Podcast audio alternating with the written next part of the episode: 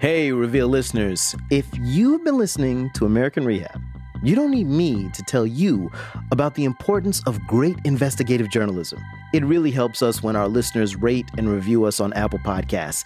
It's so easy to do, and it helps others find our show. So, we've got a bonus for the next 200 people who review us Reveal tote bags. Like our t shirts, they're simple and elegant, dark blue with the word facts written across the front in bold type. So here's what you gotta do text the word review to 474747, and we'll give you instructions on how to get one while supplies last. Again, text the word review to 474747. You can text stop at any time, and standard rates apply. And when you leave the review, if you want to tell them that Al Letson is your all-time favorite host, I mean, I'm not I'm not going to be mad at that. Thank you so much for your review on Apple Podcasts. It makes a huge difference. From the Center for Investigative Reporting and PRX, this is Reveal. I'm Al Letson. We're starting this week's show on the brink. Should I be nervous here at the edge? That's Reveal reporter Patrick Michels. He's standing on the edge of a giant sand pit in the Mississippi River Valley. I wouldn't get within three foot of it. But Patrick's guide with the easy laugh is Dan Lundberg, a local farmer. Also standing on the sandy rim is Reveal's Katharine Mieszkowski. What happens if you fall in and be hard to get out? probably sand isn't easy walking in. The trench in front of them is about 30 feet deep, and it's about to get deeper. Our reporters are surrounded by some of the most valuable farmland in Illinois enormous fields of corn and soybeans. But the land wouldn't be worth nearly as much without all this sand. This is a sand site. We had about three or four different sand sites. Waiting next to the trench is a huge yellow machine called a track hoe. It has a single long arm with a scoop on the end. And here comes a dump truck. You think we're going to see some action here? Oh, yeah, he's going to fill it. All right. All that sand is headed to a wall that stretches more than 50 miles along the river. They take it down there and back up the side of the levee and dump it. And then we've got dozers over there too that's leveling it out. The levee they're working on is one of the longest in the country. The sand will make it stronger, better able to resist the mighty Mississippi. Without that wall, this land would be a swamp. Wouldn't really associate this with farming, but it's related. It's related because it keeps the water out. Keeping the water out. That's what we're talking about today who gets flooded and who gets protected. Last year's storms caused more than $200 billion in damage, more than any year before. Thanks to climate change, a lot more rain has been falling on the country, especially in the Midwest, where that water pours into the Mississippi River. So, with our partners at the nonprofit newsroom ProPublica, we've been looking at the levees that protect us from floods. Are they making us safer or not? Reveals Patrick Michels and Katharine Mieszkowski went to the Mississippi to get their feet wet. The farmland here is carved out of the Mississippi floodplain. That's the low lying land beside the river. When we visited Dan this spring, the Mississippi was running high, but the levee was easily holding it back. 25 years ago was the last time the river touched this land. There used to be about four acres of timber in there, and I mean big trees. There was cottonwoods and everything. It killed every tree in that. It really remade this landscape too. Well, that's it. Anybody that came down here in the 493, they wouldn't recognize it now. The great floods of 1993 are beginning to look like a war zone. That's Tom Brokaw reporting for NBC Nightly News. And President Clinton tours the devastated areas. Dan shows us a scrapbook from that time. All the newspaper clippings out of the papers. The first page of your, your scrapbook, what does it say at the top? It was only the beginning. little, little did we know. that year, the flooding in the Midwest started in the spring and lasted clear into the fall. The whole region was locked in an epic flood fight, and the water was winning. Along the Mississippi, the high waters have been putting a very heavy strain on levees day after day, week after week. And today, some of them broke under the heavy pressure.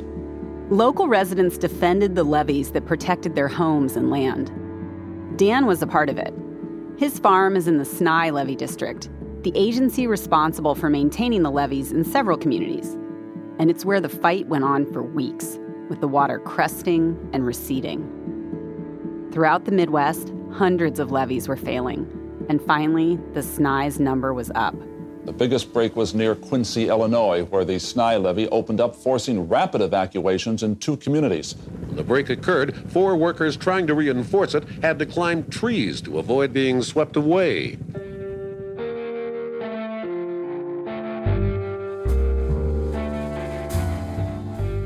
That's where it broke in 93. Dan's showing us where the levee failed. When Dan heard the bad news, he knew exactly what it meant for him and his three brothers and parents who all lived in the area. It's just like a lump in your throat because you know what's going to happen. And then how long does it take? It took about four days for this bottom, those 44,000 acres to fill up. The floodplain where Dan lived and farmed was like this bowl. The levees that were still holding were like the rim, and the floodwaters swamped everything inside. Where there had been fields, now there were waves. When you put all that water out here, I'll tell you, it's just like a big ocean. And just like parts of the ocean, it was full of trash. The water had washed out people's homes and farms, and whatever wasn't tied down floated away. You couldn't believe all the stuff that floated in there. There was firewood, there was sewing machines, washers and dryers, there was gas tanks, there was cans and bottles, and you name it, it was there. Dan's house flooded, and so did his parents and three brothers' places. He shows us some photos. All these photos of the, the wreckage of your, your house here, but there's this photo of the two of you with the caption underneath it that says, We can still find happiness. I think she lied. no, I'll tell you, my wife and I, we've had a good marriage. Dan's marriage survived the deluge, as did his family, but recovery was a long slog back. To survive financially, it probably took me 10 years just to get back to where I was at. The flood was a blow to the whole region. It caused about $15 billion of damage across the Midwest. 50 people lost their lives. As for Dan, the experience literally whittled him down. I mean, he must have been so exhausted. I lost. I'll grant you, I'm overweight now, but I went back to my army weight. All right, now I'm right at 300. I went back to 214. Just from like moving sand back, like you're just working and so hard? stress. A lot of it was stress. Back then, I was 45 years old. I mean, I can handle it. I, I couldn't do that today. There's no way. I know. I know my dad. After he said, "I worked all my life for this," and he said, "It's all nothing now."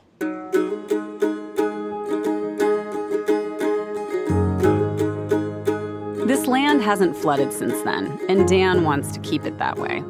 He's the president of the Sny Levee District. He'll do almost anything to keep it from being breached. But some people feel he's going too far. A couple of days after we met Dan in Illinois, we're on the other side of the river in Missouri, bumping down a gravel road in our rental car. It's like a grain elevator. I should have rented a truck. We're going to meet a woman who has a lot in common with Dan. First of all, both of them live way out in the country. After getting lost, we finally find it a farmhouse on a hill with a garden of irises outside. Love their labs. Yeah. All right, this dog looks mad. You can get out first. I'm so sorry. Google took us way down the road. And uh, anyway, we're very late. So Oh, that's okay. Well, uh, this is quite a place, as you can see. amazing. Yeah. yeah. hmm That's Nancy Guyton. She's a welcoming host, even though we've kept her waiting more than half an hour. But she has these determined, sharp eyes that tell you instantly she's not someone you want to mess with. She and Dan are both in their 70s. They both live on farms that have been in their families for generations. Now, that's my son. He's spraying for bugs. Like Dan, Nancy drives us around to tour the fields. Um, this is corn, and this is corn. They're down planting beans. and her fields, they filled up with water in the Great Flood, too. In 1993, we started flooding on July 4th. It Just like Dan, she took a big hit. She lost crops and got wiped out. I came down here and cleaned out this house. Snakes in the cabinet, everything. And Nancy remembers some absurd moments, too. I was standing out here just resting a few minutes, and the van drove up. and it was FEMA. And they gave me a white bucket, some CLR, a map, and a six pack of Mountain Dew. I laughed. it was hilarious. Wait, did you drink it, the Mountain Dew? I mean, No, I don't drink that stuff. But for all Dan and Nancy have in common, when it comes to preventing flooding, there's a raging river between them. Driving around, she shows us why. I might be able to get you down to Bush Landing here. But we don't get very far. There you go. whoa. There we go. Holy cow. Yeah. I thought we'd see it. There All right, if we keep driving, we'd be in the water. Yeah, so we're not going to, but that road is underwater. There you go. Nancy wants to take us to the riverbank, but we can't get there because the river is coming to us. Over the years, she says, this has been happening more and more often. We dodge water a lot down here. It went from infrequent to frequent. She thinks that's because Dan and other people across the river have been raising their levees for extra protection. And especially since 208, you see a very definite change. The river doesn't have anywhere to go. She says that the Sny levee is overbuilt and that it should be lowered to protect the families and farms over here on the Missouri side of the river.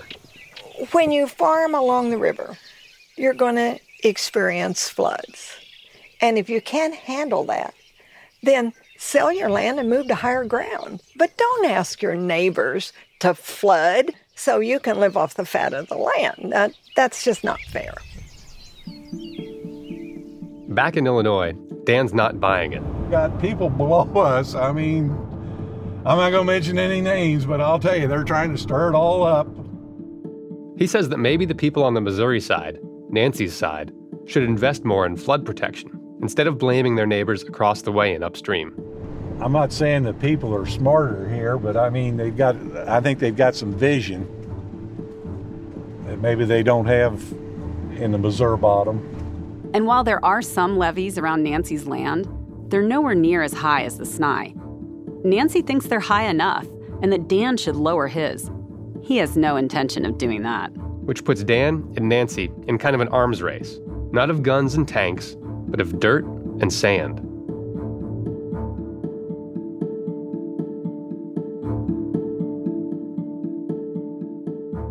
So, who has the high ground in this levee war? Should they build higher levees on Nancy's side of the river, or are the levees on Dan's side of the river causing problems because they're too high already?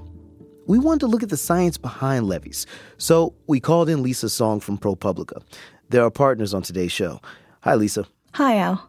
Lisa is a Pulitzer Prize winning science and environmental reporter. She's going to break it down for us. So, okay, Lisa, I'm ready for my science lesson. I should warn you, science is not my thing, so please go slow. Okay. So, we wanted to show how levees actually impact rivers and flooding.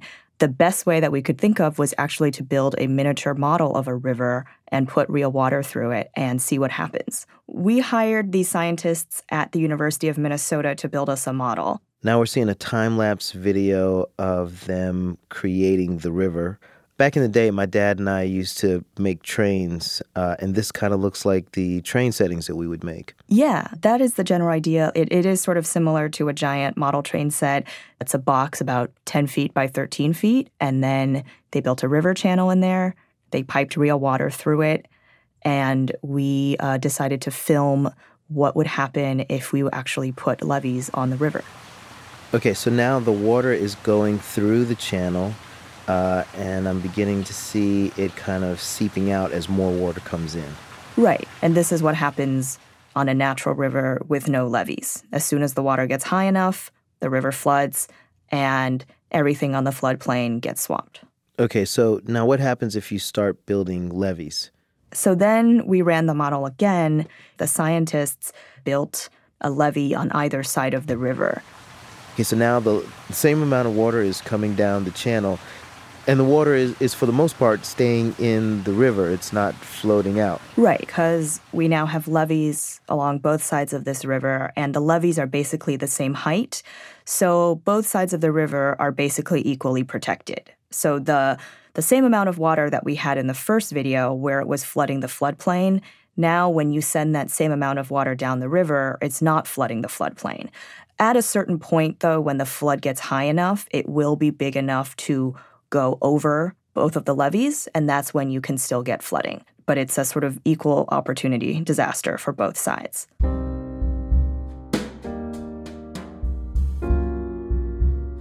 So in the third movie, we see the exact same model, but now on one side of the levee, they're actually adding more height to it. In a situation like that, when it starts to flood, the side with the higher levee stays dry, while the side with the lower levee is going to flood first. And you actually have the side with the higher levee pushing extra water onto the side with the lower levees. And this is basically what's happening with Dan's community and Nancy's community. The side of the river behind Dan's levee, they are better protected because they have built their levees higher. And those people on the other side of the river where Nancy lives, some of those communities have lower levees, and some have actually no levees at all. So they are at a disadvantage. So basically, Nancy has a point. Yes. Okay, so Lisa, you're going to come back and talk to us later on in the show about some solutions, right? Yes, I'll be back. Okay, well, we'll talk to you then. Lisa Song is a Pulitzer Prize winning science and environmental reporter with ProPublica.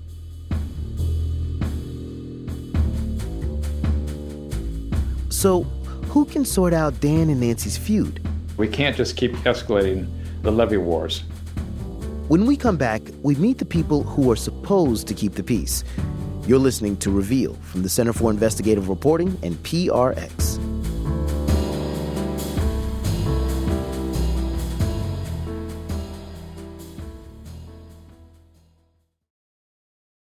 Reveal is brought to you by the University of Virginia and the Sacred and Profane podcast.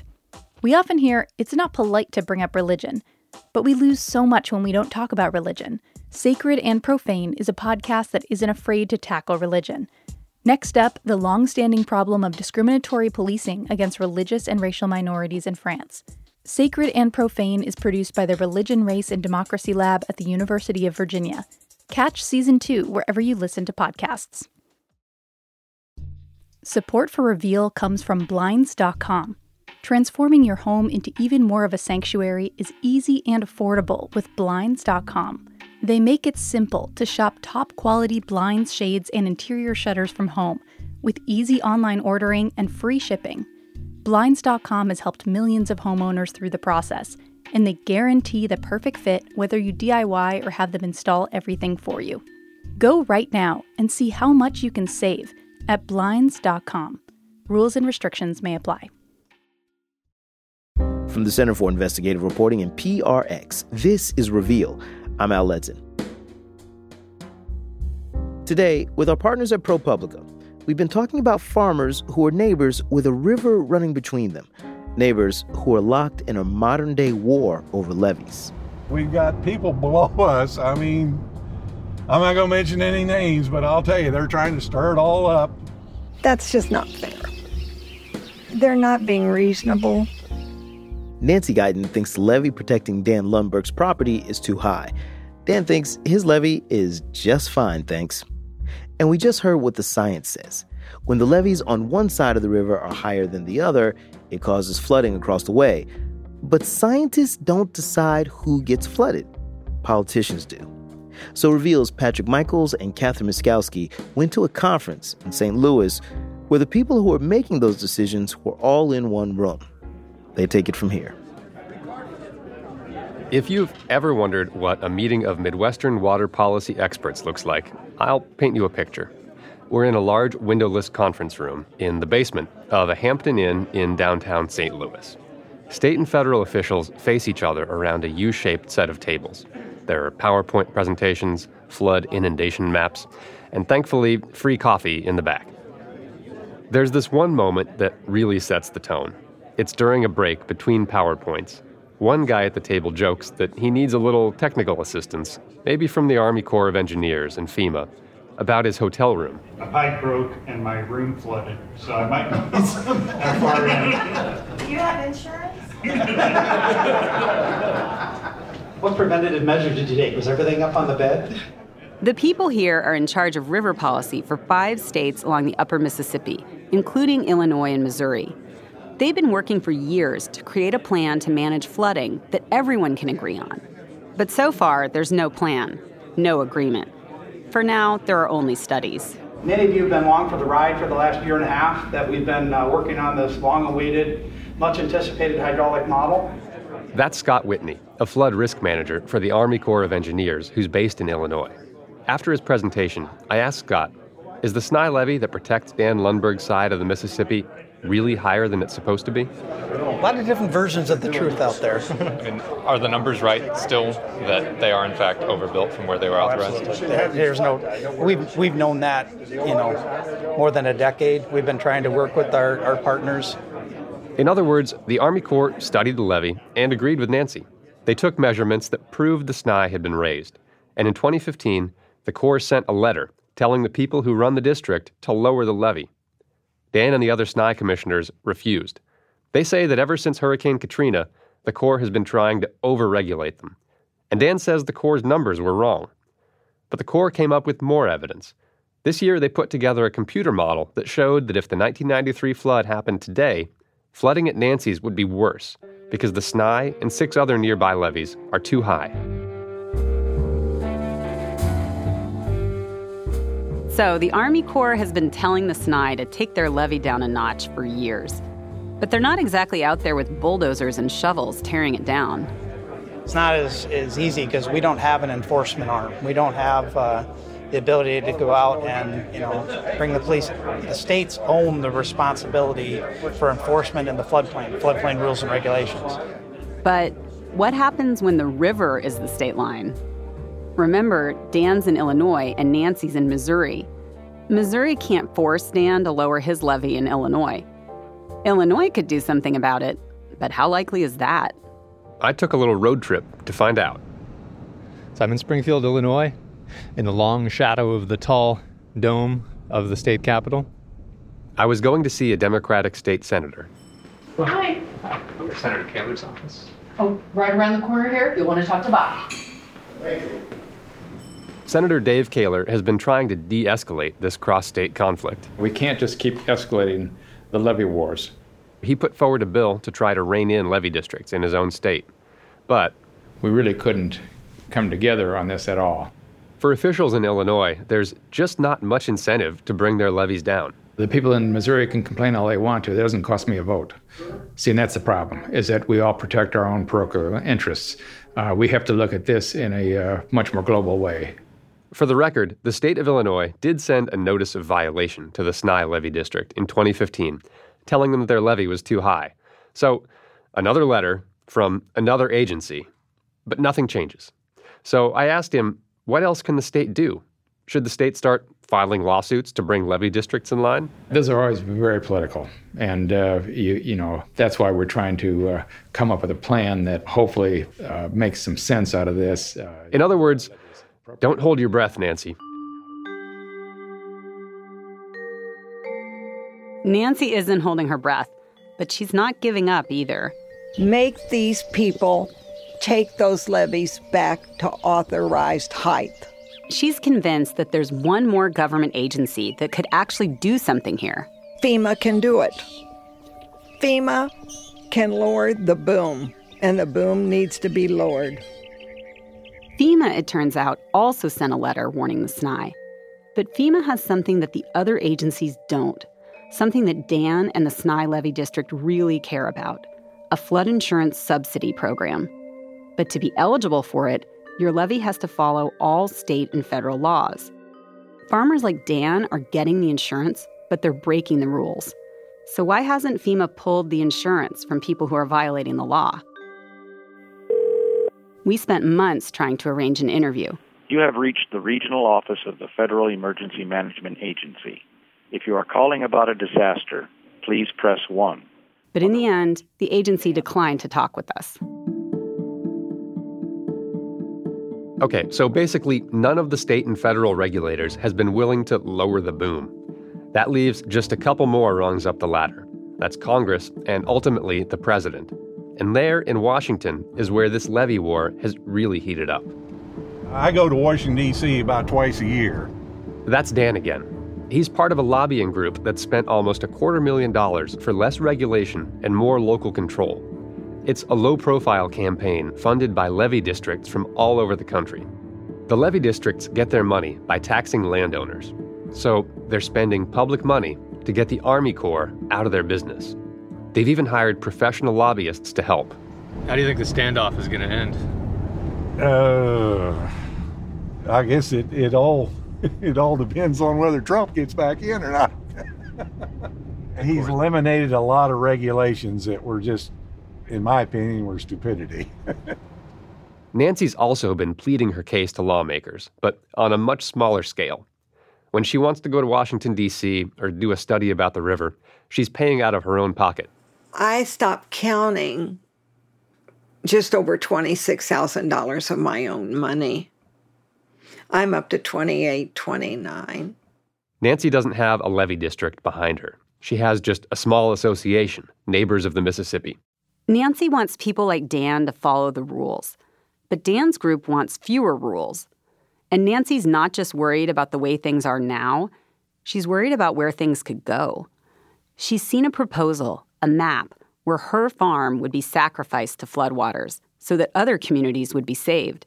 She told us about it while she drove us around. And that's the potential floodway they're talking about. Is That, right that's what they're saying. We want you, Hicks, to give us everything you have so we can continue to prosper while you suffer.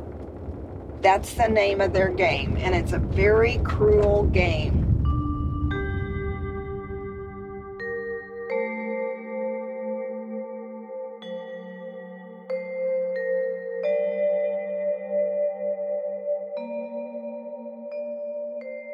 Nancy's fear isn't so far fetched. The Army Corps makes calculations about which land can be given up to the river to protect more valuable property, and it's already got a few places set aside to do just that. They were created almost 100 years ago. In the summer of 1926, heavy rains drenched the Midwest, and it kept on raining into 1927.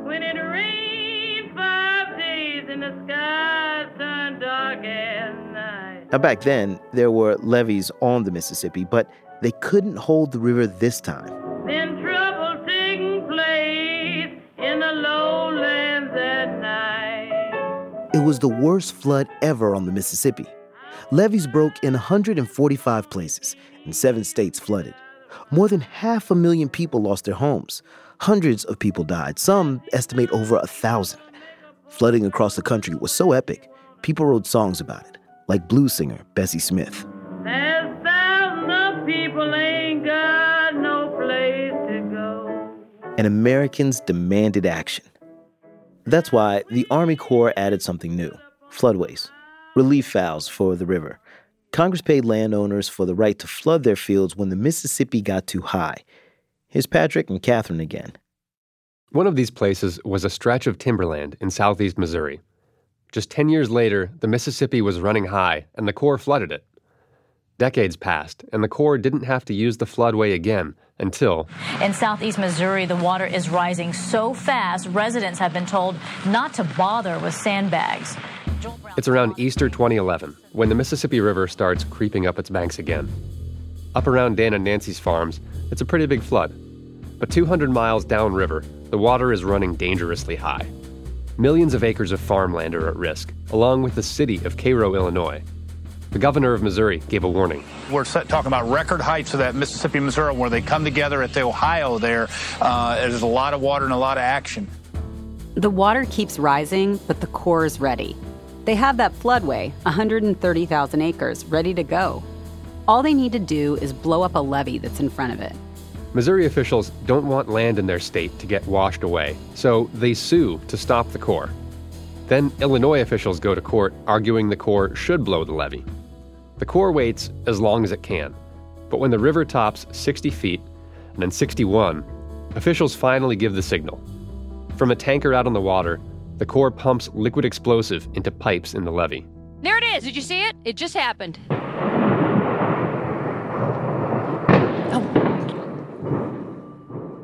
A wave of water rushes through the breach.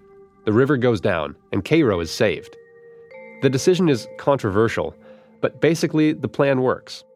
Here's how a Corps official named Karen Durham Aguilera explains it on C SPAN. Under what law is the Army Corps authorized to blow up a levee?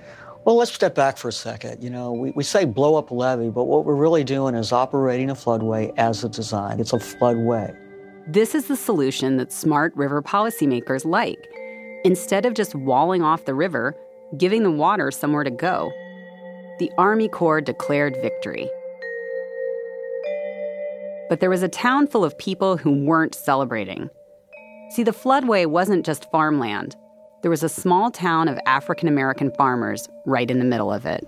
I know my grandson was very hurt by it. He couldn't understand why they would put that much water on us.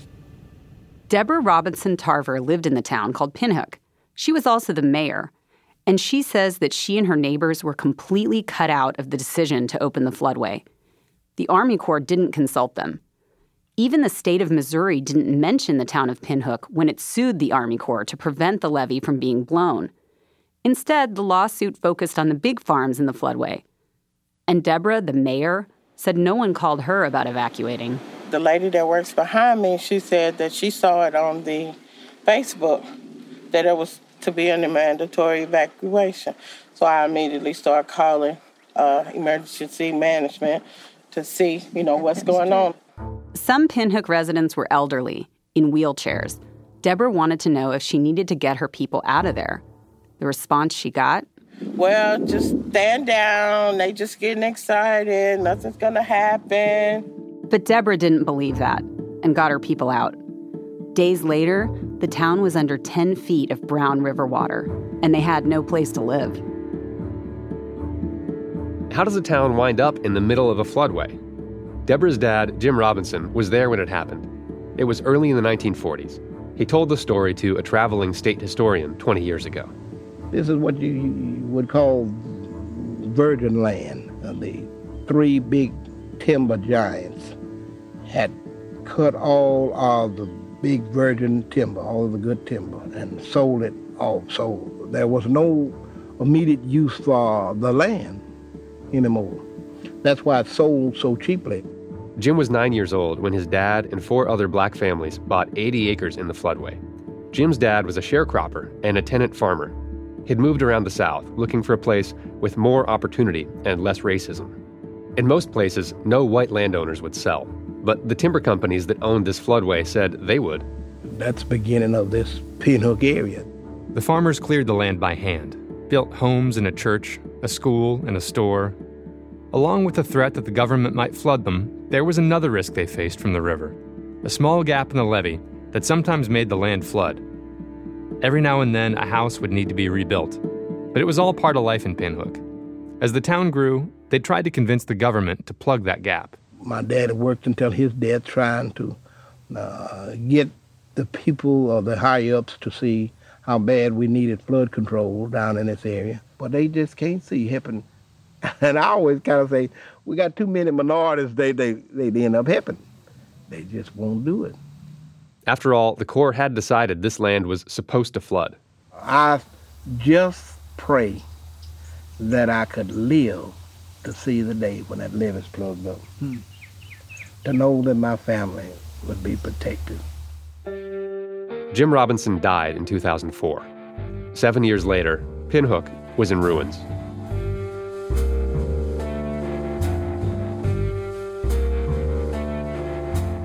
A few months ago, I went to see what's left of the town. I jumped in a station wagon with a couple of professors, Todd Lawrence and Elaine Lawless. They've just written a book about Pinhook. Cool on where you're going? Todd? Yep. Great. This is the exit here. I sort of know what I'm doing. Elaine had never heard of Pinhook until she read a story about how it was destroyed. Of course, it was a deal with the devil because it was the only land that was available to African Americans to buy and own. At the same time, they said, but you realize it's in this billway. Todd is a former student of hers. He was drawn to Pinhook's history because his family comes from another African American farm town in Missouri. For seven years, Todd and Elaine have been asking people from Pinhook to tell their story, the one the Army Corps left out of its official record. For Pinhook people, especially, it's almost like they never existed and they don't exist, you know? And that's the thing that we've come to see over the years that's you know really problematic about this whole thing. After a few more miles bouncing along a gravel road, we turn right, and I get my first look at the town. This would have been their houses all here. This is actually a street, and there were houses Well, this here. looks worse every year. I mean, if you drove by this, you would not know that was a town, would you? Tall weeds are growing through cracks in a concrete foundation. This was the house that Jim Robinson built for his wife Aretha. Down the road, we find what's left of the old Baptist church. Someone burned it down after the flood, which happened to a lot of the houses that were left out here after everyone moved away. Arsonists came out here, they stripped them of copper and they burned the houses down. You know, they stripped it of everything that was valuable.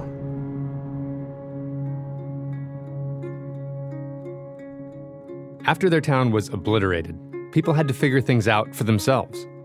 Deborah, the mayor, says they got less help because they lived inside a floodway. So they scattered. Some people stayed with family, some moved away entirely. But they still consider themselves a community. Always good to come on back home. Yep, no place like home. Still the same place. Ain't much to see, but we standing on the ground. This is Memorial Day weekend, but out here, it's Pinhook Day, the annual homecoming. Dozens of people who used to live in Pinhook or who spent their summers here as kids are coming back. People drive up, park next to the field, unload their coolers. What's up, bro? Bert Robinson, he's the son of Jim and Aretha Robinson, is frying catfish and chicken in big pots of oil. Yeah, it's all right. Our mama, my mama makes the best fish seasoning you ever tasted. One guy takes kids for a tour on a four wheeler, telling them about how things used to be. And there's a small crowd gathering around a poster with photos of the flood. Oh, look at that water. Woo. That's our house right there, isn't it? Yeah. Yeah. And Deborah Robinson Tarver, the mayor of what's left of Pinhook, who we met earlier, is running around welcoming people. I, I seen somebody else coming up. Hey, how you doing? After the town was wiped out, Deborah took the lead trying to get answers from the Army Corps and help from FEMA. I felt in my heart that what they did was wrong. Okay, I felt that they should have stepped up to the plate and said, "Okay, we did this. We sorry for what we done. You know, um, we're gonna come back and we'll make amends for what has happened." That didn't happen. It was like I knew what I had to do, and that's fight for what we needed, and that was a roof over our heads. We didn't want no more than what we had, and they did not provide us a place to go. They did not provide us with things we needed. Instead, they got help from a crew of Mennonite volunteers, led by this guy who's also here today. Uh, Jeff Koehler, uh, Mennonite Disaster Service, um, Regional Operations Coordinator. After the flood, Deborah and the others couldn't rebuild their homes in Pinhook. But FEMA did offer some money to rebuild somewhere else. Jeff's group volunteered to provide the labor, but they needed land. The original intention was to try to buy 20 or 30 acres somewhere and develop a pinhook community, but that was not to be. No one wanted to sell the land to them. Um, how, how is that? I need to be very cautious um, about that. There, I think um, through Todd and Elaine's work, they've identified an element of racial bias that affected whether landowners would sell to the folks of Pinhook. Whenever Deborah found some land, there was always a problem. Something wrong with the zoning or the utilities, or the land cost more than FEMA would pay. And at least once, when everything else lined up right, a seller backed out after hearing what Deborah had planned. She says FEMA let her know that the clock was ticking. They say, well, we'll give you so long to um, try to come over some land. If you don't get it by X amount of time, then we're going to go on and not help, just move on to something else. In the end, they couldn't get enough land to start a new town for everyone. Instead, Deborah found seven parcels on the same street in a town about 30 miles away. In April, after seven years without a home, she and just six others from Pinhook moved into their new houses. Yes, you have to come by. I'm going to go check you out. I finally got a bed. Some Pinhook folks are neighbors again, but in someone else's city. And Pinhook won't ever be anywhere but right here. A sign planted in the ground nearby says Pinhook, reclaimed 2017. They haven't missed a homecoming since the flood, but for years they held it in another town. Last year was the first time that Pinhook Day was back in Pinhook. Why was it? Was it because it was too hard to get everyone, like people couldn't be back here? We had to heal. There has there had to be some healing going on. And even though how much you pray every time we turn that corner right, when we get up there on the hill, the tears, it was home. You remember that. I mean, you remember you can't go back. It's hard to go back somewhere you've been kicked out of.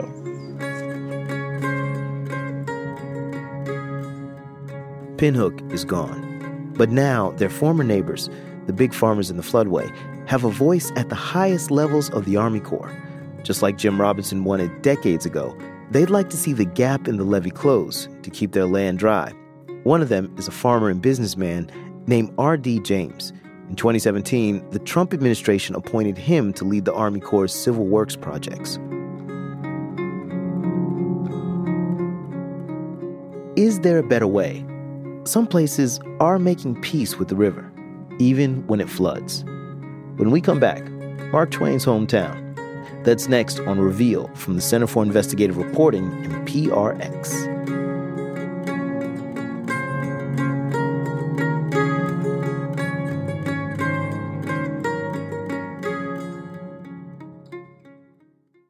From the Center for Investigative Reporting and PRX, this is Reveal. I'm Al Letson. Today, we've been talking about levees and how they can pit neighbors against each other in a kind of levee arms race. Our partners at ProPublica hired scientists to build a miniature model of a river. They put water through it to see how levees affect flooding along the banks. ProPublica's Lisa Song and I looked at videos of those models, and what we saw is that levees can make flooding worse along the river. Lisa's back now to talk about a better way of preventing flooding. Hey, Lisa. Hi. So, Lisa, how do we fix this problem so that communities aren't building higher and higher levees and are preventing floods? One of the solutions we looked at is called a setback levee. When communities decide that they're going to take down the levee that they have right next to the river and they're going to rebuild the levee further back on the floodplain. So basically, there's now a whole patch of land right next to the river that is unprotected by a levee. And the idea is you don't let people live there and you allow that land to just be open land so the next time it floods, the water has somewhere to go. So I'm looking at the video now where the water is now spilling out onto this floodplain, but it's not hitting the houses. Yes, that's the idea. Is once you build a setback levee, you can have the same amount of water coming down the river as you had in a past flood, but now that water level will be lowered overall. And we see these kinds of setback levees in the Netherlands quite often, but we only have a few examples of setback levees in the US. They're a type of solution we're just starting to implement. Oh, but how's that going to happen in America? People love living by the river. Yeah, so these kinds of projects in the US only work when a community volunteers to have a setback levee. Lisa, thank you so much for coming in and explaining this to me. Thank you. Making room for the river sounds nice, but how exactly does that work if your town is already built right on top of the river? To find out, we're going to a place where they've been struggling with the Mississippi since, well, Mark Twain's day. Okay, so they have Mark Twain coffee mugs, tea towels, ornaments, playing cards, and like a Mark Twain bobblehead. this is Hannibal, Missouri, Mark Twain's hometown. Yeah, they literally have a book called Mark Twain for cat lovers, and then they have Mark Twain for dog lovers. It's just across the water from Sny Levee, where farmer Dan Lundberg lives, and Nancy Guyton. She grew up here, and now she lives about 40 miles away. Reveal reporters Katharine Mieszkowski and Patrick Michels visited Hannibal this spring. The town has a kind of Twain theme park feel. We're near the river in downtown Hannibal to meet the former mayor, John Lane. So good to meet you finally. Well, well, that remains to be seen. so far, so good. Anyway, thanks all for right, meeting us. All right. You can probably already tell John's a bit of a character. He gets right down to poking holes in the Mark Twain machine. That's fake. It's not a steam whistle. What is it? It's a sound effect. You're kidding. This must be the dinner cruise that is leaving right now. And yes, that's the Mark Twain riverboat we're looking at. Between us and that boat is a giant levee, 34 feet high, built of earth and concrete. The levee protects the historic downtown.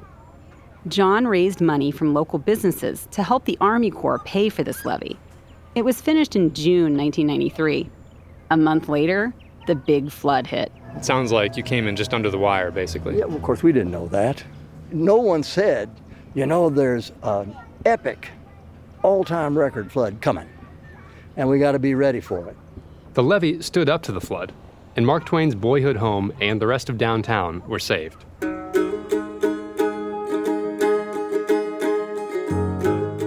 But now we're going to tell you what happened to the other part of town, the south side, that wasn't protected by the Twain legacy or the flood wall. And to do that, we meet up with John S. Hark. I'm the Hannibal, Marion County Emergency Management Director. For almost 50 years, John S. Hark has been the guy who makes sure people in Hannibal stay safe in a flood. He survived his first one when he was just a few weeks old. We had a major flood, and our house was flooded. The family moved, but a year later, another flood took that house too. His father had had enough. He said, You know, it got me once. I tried to, to move and do better. It got me the second time, and I decided it'd never get us again. So John grew up with this idea you can't fight the river forever. But every time it flooded down here, John would scramble to get people out. We would come in in boats to try to get them to evacuate and leave. And one gentleman in particular, I can remember doing my best to talk to him to come out, and he wouldn't do it. He wasn't going to do it. You can understand why he didn't want to give up on his neighborhood. When you look at black and white photos, you can see that it was a bustling place with department stores, bars, and an antique shop. But it was always at the mercy of the river because this is the low lying part of town. Eventually, the government came up with an escape plan. It bought those properties and tore down the houses. People who lived here sold their homes to the government and moved away. It was a calculated retreat from the river.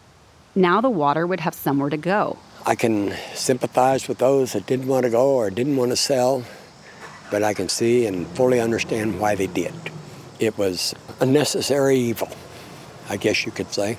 A necessary evil because the town and the Army Corps had decided only to protect the historic downtown.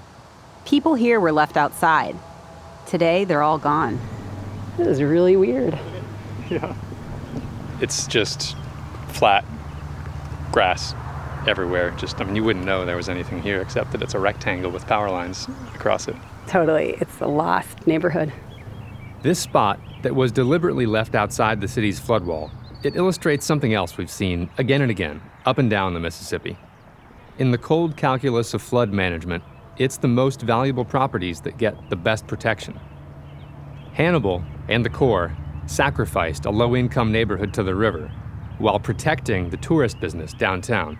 But the thing is, scientists would say this is smart flood policy. Get out of the river's way, give the water somewhere to go. No levee is ever going to be guaranteed to last and hold back that river forever. Of course, that's exactly what the Sny Levee District across the river is trying to do hold back the water forever.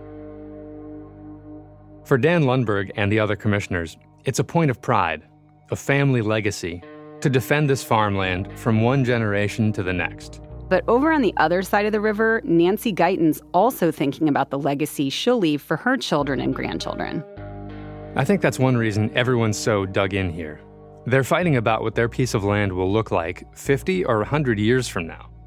Nancy has a bumper sticker that says, Don't make us another Bird's Point. Bird's Point is the floodway we told you about earlier, where the town of Pinhook was sacrificed to protect other towns and farms along the river. I went to see Nancy again in August. She said she knows she's made enemies behind the Sny, some who used to be friends. Some of them are taking it personally that I'm involved in this.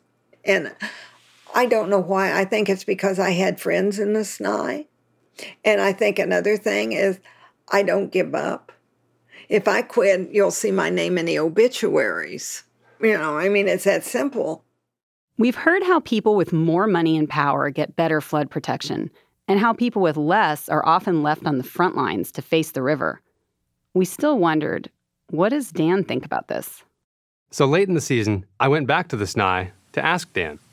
So the corn looks pretty different from when we were out here last. Is it getting close to harvest? Well, we're probably a month off yet.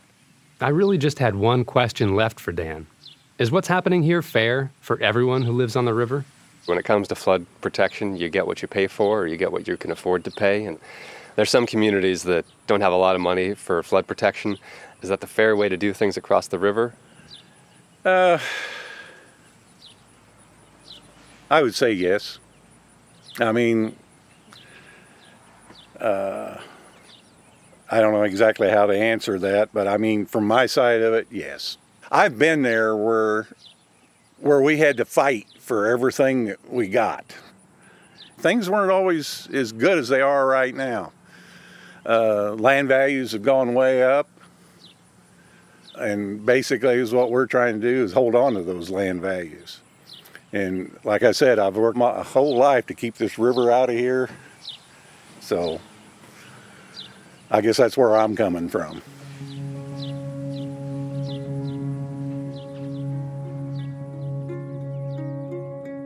Our story was from Reveal's Patrick Michels and Katharine Mieszkowski. For more on our investigation into the nation's levees with ProPublica, go to revealnews.org.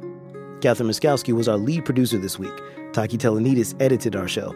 Thanks to the whole amazing team at ProPublica Lisa Song, Al Shaw, Alexandra Zayas, Katie Campbell, Ranjani Chakraborty, as well as Reveal's editor in chief, Amy Pyle. Lori Stern reported in Minneapolis, and Phoebe Petrovic researched here in Emeryville. Special thanks to the State Historical Society of Missouri and to Todd Lawrence and Elaine Lawless for sounds from their documentary, Taking Pinhook. Their book, When They Blew the Levee, came out this summer. Our production manager is Mwende Hinojosa. Our sound design team is the dynamic duo, my man, Jay Breezy, Mr. Jim Briggs, and Fernando, my man, Yo Arruda. They had help this week from Catherine Raimondo.